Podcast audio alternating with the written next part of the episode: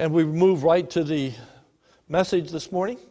Uh, the text is printed for you on the website. Uh, you can scroll down and see it there. We are in Romans chapter 15 this morning.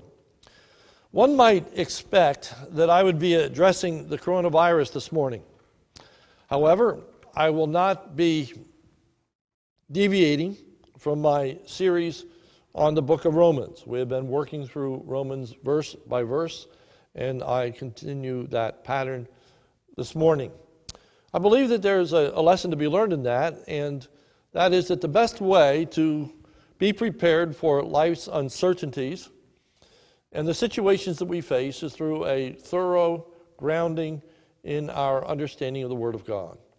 And there is no better way to get that grounding than through a faithful reading, meditation upon the Scriptures uh, as we think through verse by verse what God's Word has to tell us about our relationship to Him and our relationship to others. So we continue on this morning in Romans chapter 15. As we think about this great passage, we need to understand that sin divides us, and true righteousness reunites us. Sin brought a division between Adam and Eve. Sin brought a division between Cain and Abel. And sin brought a division among the nations at the Tower of Babel. But righteousness reunites. The gospel is to be the healing of relationships, healing of marriages, healing of relationships with parent and children, and even the healing of relationships among the nations. Last week, the key verse was Romans 15, verse 7, which reads, Therefore, welcome one another as Christ has welcomed you for the glory of God. There we saw that it was the obligation, the duty, the responsibility of the people of God to welcome into their midst people that were quite different from what they were. Different religious backgrounds, different understandings, and different religious convictions. But they were to welcome them even as Christ has welcomed us. Today, the key verses are Romans 15, 8, and 9. I tell you, that Christ has become a servant to the circumcised to show God's truthfulness in order to confirm the promises given to the patriarchs, and in order that the Gentiles might glorify God for his mercy, as it is written, Therefore I will praise you among the Gentiles and sing to your name. The theme this morning is the blessings that come to the Jewish people through the Messiah were to extend to all nations, bringing them to worship God for his mercy. Let me say that again. The blessings that come to the Jewish people through the Messiah were to extend to all nations, bringing them to worship God for his mercy. So, our first point this morning is the promises regarding salvation that were given to the fathers included all the nations. If you look at verse 8 of chapter 15, it reads, For I tell you that Christ became a servant to the circumcised to show God's truthfulness, and now these words, in order to confirm the promises given to the patriarchs. We are in a portion of the book of Romans that is applicational in nature. The applications of chapters 12 and following flow out of the doctrinal truth that is delineated in chapters 1 through 11. So this morning, I'm going to take some time to review what Romans has taught us concerning the promises of God that were given to the patriarchs of the Old Testament as seen in the earlier chapters of Romans. So we're going to work our way backwards through Romans to review what God says about these promises that were given to the patriarchs. I start by looking at Romans 9. I invite you to turn there with me. And I'll give you a few moments uh, to uh, find that in your Bibles. Romans chapter 9. And I will begin reading at verse 1. I am speaking the truth in Christ. I am not lying. My conscience bears me witness in the Holy Spirit that I have great sorrow and unceasing anguish in my heart. For I could wish that I myself were accursed and cut off from Christ for the sake of my brothers, my kinsmen, according to the flesh. They are Israelites, and to them belong the adoption, the glory, the covenants, the giving of the law, the worship, and now notice these words, and the promises. To them, that is the promises, belong the patriarchs, and from their race, according to the flesh, is the Christ, who is God over all, blessed forever. Amen. But it is not as though the word of God has failed, for not all who are descended from Israel belong to Israel, and not all the children of Abraham, because they are offspring. But through Isaac shall your offspring be named. And now these words this means that it is not the children of the flesh who are the children of God, but the children of the promise are counted as offspring. So Romans chapter 9 teaches us that the promises are directed to not the physical descendants, but the spiritual descendants of Abraham, those who have faith. For notice later in Romans chapter 9, verse 22, it says this What if God, I'm in Romans 9 22, what if God, desiring to show his wrath and to make known his power, has endured with much patience vessels of wrath prepared for destruction, in order to make known the riches of his glory for vessels of mercy, which is prepared beforehand for glory, even us, whom he has called, not from the Jews only, but also from the Gentiles. As indeed he says in Hosea, Those who are not my people I will call my people, and her who is not beloved I will call beloved. And in the very place where it was said to them, You are not my people, there they will be called the sons of the living God. So, moving still backwards through Romans, we are instructed concerning the promise that God gave to Abraham. Abraham was to be a father of all who would believe. Look with me at Romans chapter 4. Romans chapter 4. And I will start reading at verse 11. Romans chapter 4, verse 11. He, that is Abraham, received the sign of circumcision as a seal of the righteousness that he had by faith while he was still uncircumcised. The purpose was to make him the father of all who would believe without being circumcised, so that righteousness would be counted to them as well.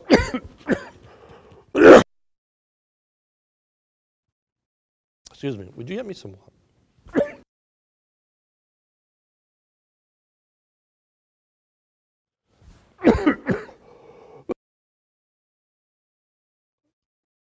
Excuse me.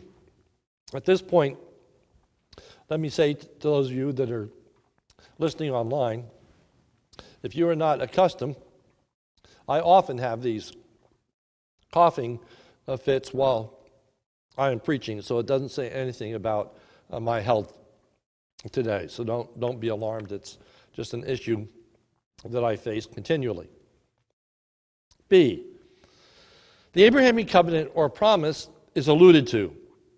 If you look at verse 17, it says, As is written, I have made you a father of many nations. So that Abraham was not just the father of the Israelites, but he was to be the father of many nations. In the presence of the God in whom he believed, who gives life to the dead and calls into existence the things do not exist. In hope, he believed against hope that he should become the father of many nations, as he had been told, so shall your offspring be. This is a quotation from Genesis chapter 12, the Abrahamic covenant, in which God says to Abraham in uh, Romans in Genesis chapter 12, verse 2 and 3, I will make you, of you a great nation, and I will bless you and make your name great, so that you will be a blessing. I will bless those who bless you, and him who dishonors you I will curse. And in you all the families of the earth will be blessed. Moving still earlier in the book of Romans, we are introduced to the scope of the gospel, which includes both Jews and Gentiles. In Romans chapter 1, verses 14 to 17, Paul writes, I am under obligation both to the Greeks and to the barbarians, both to the wise and to the foolish. So I am eager to preach the gospel to you also who are in Rome. For I'm not ashamed of the gospel. For it is the power of God for salvation to everyone who believes, to the Jew first, and also to the Greek. For in it the righteousness of God is revealed from faith to faith. The righteous shall live by faith. But notice, it is the power of God for salvation to everyone who believes, to the Jew first, and also to the Greek. So in Romans chapter 15, when it's talking about this promise that is given to the patriarchs, it is clear that he's referring to a promise that includes both Jew and Gentile. And secondly, we find that there's a great purpose in this promise. For the gospel is that all people would glorify God for his great mercy. Now back to our text in Romans 15 9. Romans 15 9. And in order that the Gentiles might glorify God for his mercy. Once again, earlier in Romans, we are instructed that all people were viewed as sinners and in need of salvation, so that God's mercy would be known by all. Romans 11 30 and following. For just as you, referring to the Jewish people, were at one time disobedient to God, but now have received mercy because of their disobedience.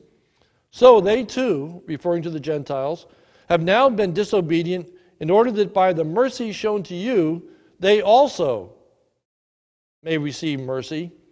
For God has consigned all to disobedience that he may have mercy on all. So, this mercy that God gives in saving us from our sin is to be realized and experienced by all peoples who place their faith and trust in the Lord Jesus Christ. Now, here we come to the application of the truth that all nations are included in the gospel. What are we to learn from that? How are we to respond to that truth as it's found in this text? There's many responses that we could have, but we want to focus on what is in our text as the appropriate response. And if you remember, the, the big arching section here is in welcoming one another as a people of God without disputes, without quarrels. So the application is that we are to be worshiping God together as one people. That our ethnicity, our backgrounds, our cultural differences should be overlooked, and the fellowship that we have in Jesus Christ would trump everything. So in Romans chapter 15, verse 9, it says, And in order that the Gentiles might glorify God for his mercy, as it is written, I will praise you among the Gentiles and sing to your name. Now, there are four Old Testament references that are cited in our text.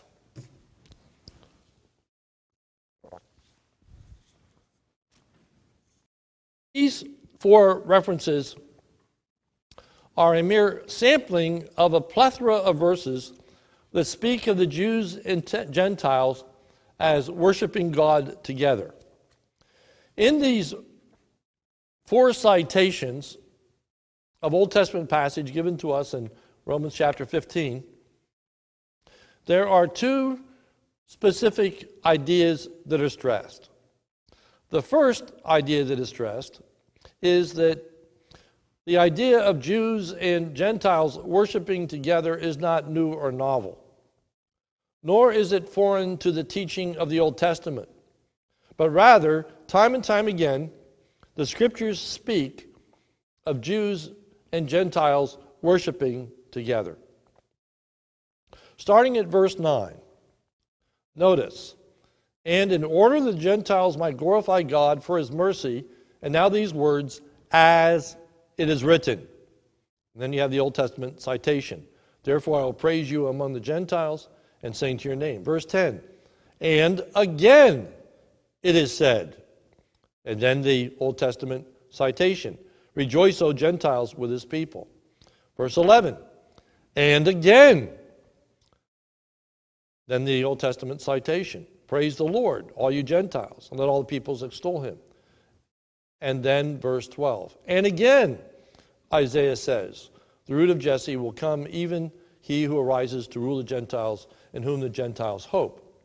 So the emphasis is that time and time and time again, we are given these citations that tell us that Jew and Gentile are to worship God together. The emphasis is again and again and again and again.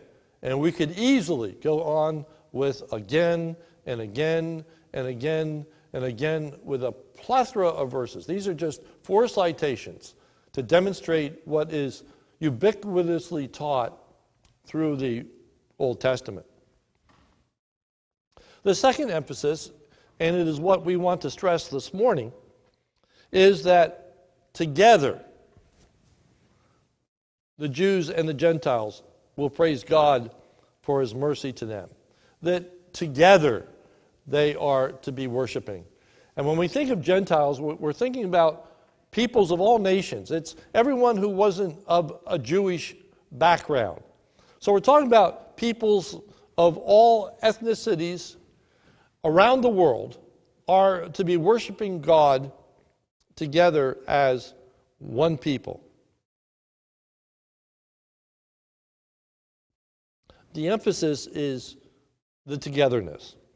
So, again, looking at these verses, the first Old Testament allusion is given in Romans 15 9. And in order that the Gentiles might glorify God for his mercy, as is written, Therefore I will praise you, and I would encourage you to circle or underline the word among. Among the Gentiles. I will praise you among the Gentiles, in the midst of the Gentiles. Together we will praise you. This is a citation of Psalm 18, which reads as follows For this I will praise you, O Lord, among the nations, and sing to your name. Great salvation he brings to his king and shows steadfast love to his anointed, to David and his offspring forever. And included in that offspring, you see, are the Gentiles. The second Old Testament allusion is given in verse 10. Again, it is said, Rejoice, and Gentiles. And now, this simple little uh, conjunction with his people with his people. That together, Jew and Gentiles would be rejoicing. This is an allusion to Deuteronomy chapter 32, which is the Song of Moses. Now, the ESV translates Deuteronomy 32 43 quite differently. Uh, I won't get into the textual issues of that, but rather just simply say that by this New Testament citation, We know how this verse should be translated, and it is the way which the NASB, the, the New American Standard Bible translates it, which is as follows Rejoice, O nations, with his people. For he will avenge the blood of his servants, and will render vengeance on his adversaries, and will atone for his land and for his people. So these Gentiles are identified as a part of his people. The third Old Testament allusion is given in verse 11.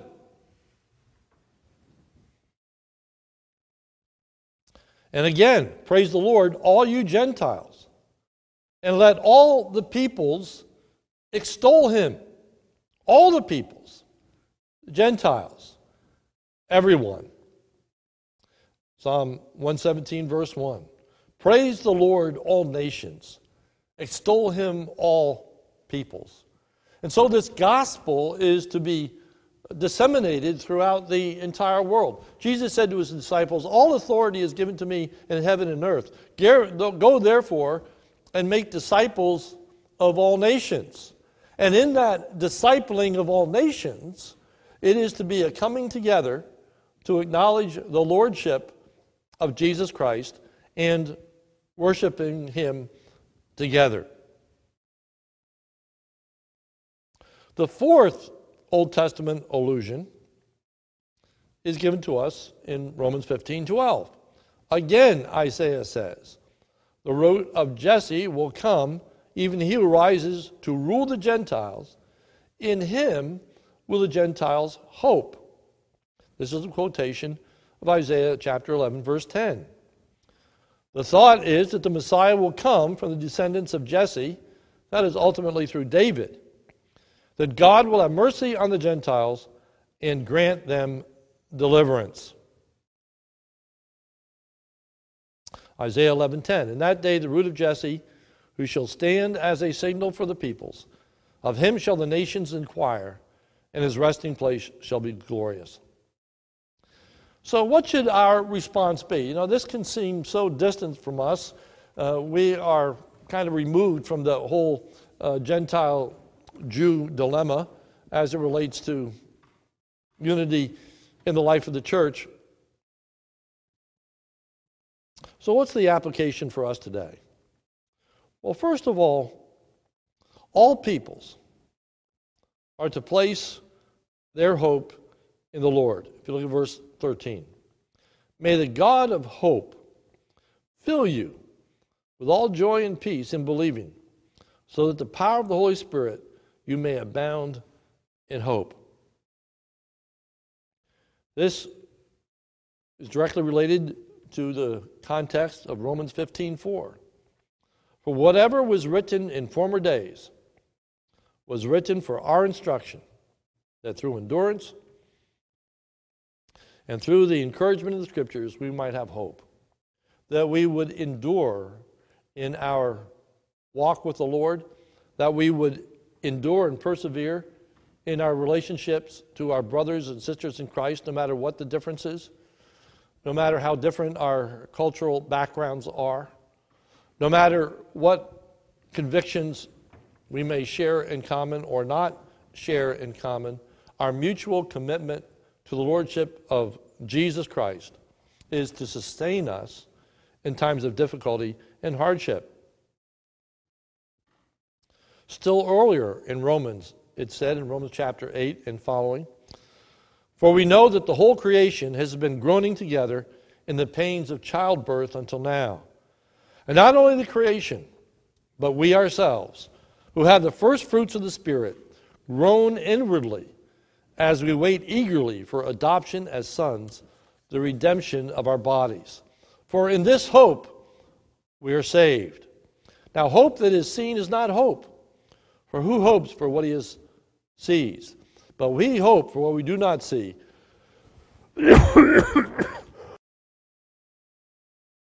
Wait for it with patience. It is referring to our salvation in its ultimate and complete sense.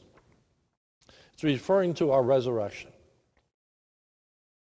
It's for our being in the presence of God together. That is our hope. that one day we will be with the Lord Jesus Christ and reign for him with him forever and ever. And a significant part of that hope is it's not just our individual being with Jesus. It's not just that our relatives are with Jesus or our friends are with Jesus, but there will be a people from every tongue and tribe and people and nation in the presence of Jesus. And we will be worshiping him together with one voice in perfect peace, in perfect joy, in perfect acceptance of one another, rejoicing in the mercy of God in saving us. This hope is to result in joy and peace that is mutually shared. Look at verse 13. May the God of hope fill you, and the you is plural, fill all of us with all joy and peace in believing. In believing in Jesus Christ, we are to have joy and we're to have peace. In the context, that joy and that peace is in our worshiping together. We are to be joyfully worshiping with those that are perhaps quite different from us. And we're to be worshiping in peace, in contentment, in acceptance of one another, of encouraging one another. For that is the fruit of this hope. The joy and the peace comes in worshiping as a body of Christ. We are to experience joy and peace as we come together.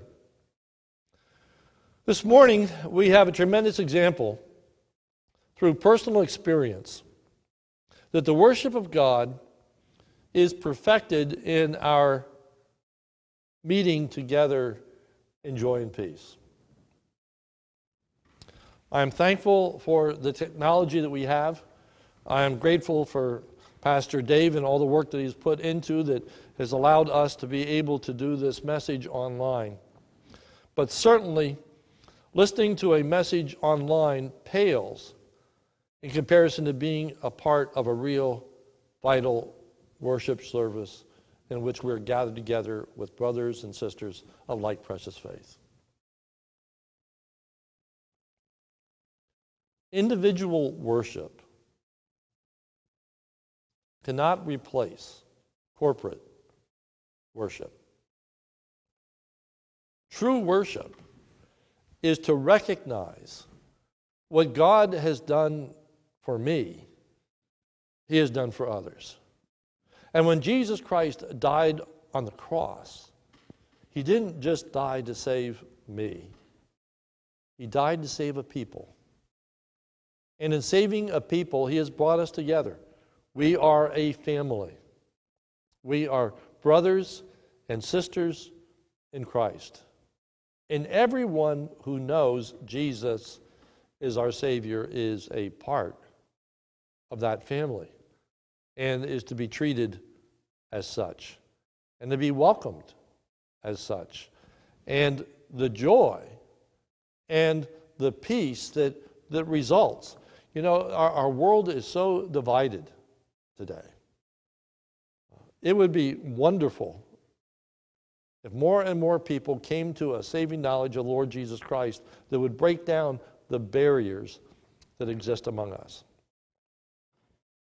Part of that worshiping together is to be sensitive to our brothers and sisters around the world, not just to our missionary families, but all who name the name of Christ. There are so many places around this world that this morning are so worse off than we are as we think about this virus, as we think about the limitations they're experiencing, as we think about the deaths that have occurred and the grieving of, of families. Part of this ability to welcome one another is to be able to identify and empathize and sympathize with brothers and sisters of like precious faith. who find it to be uh, stressful and in situations that are far worse than our own. And may this morning's exercise help us to better appreciate the freedoms that we enjoy and the opportunity to worship together. And you think about places around this world in which it is forbidden, not for health reasons, but for persecution reasons, for opposition to the gospel, that people have to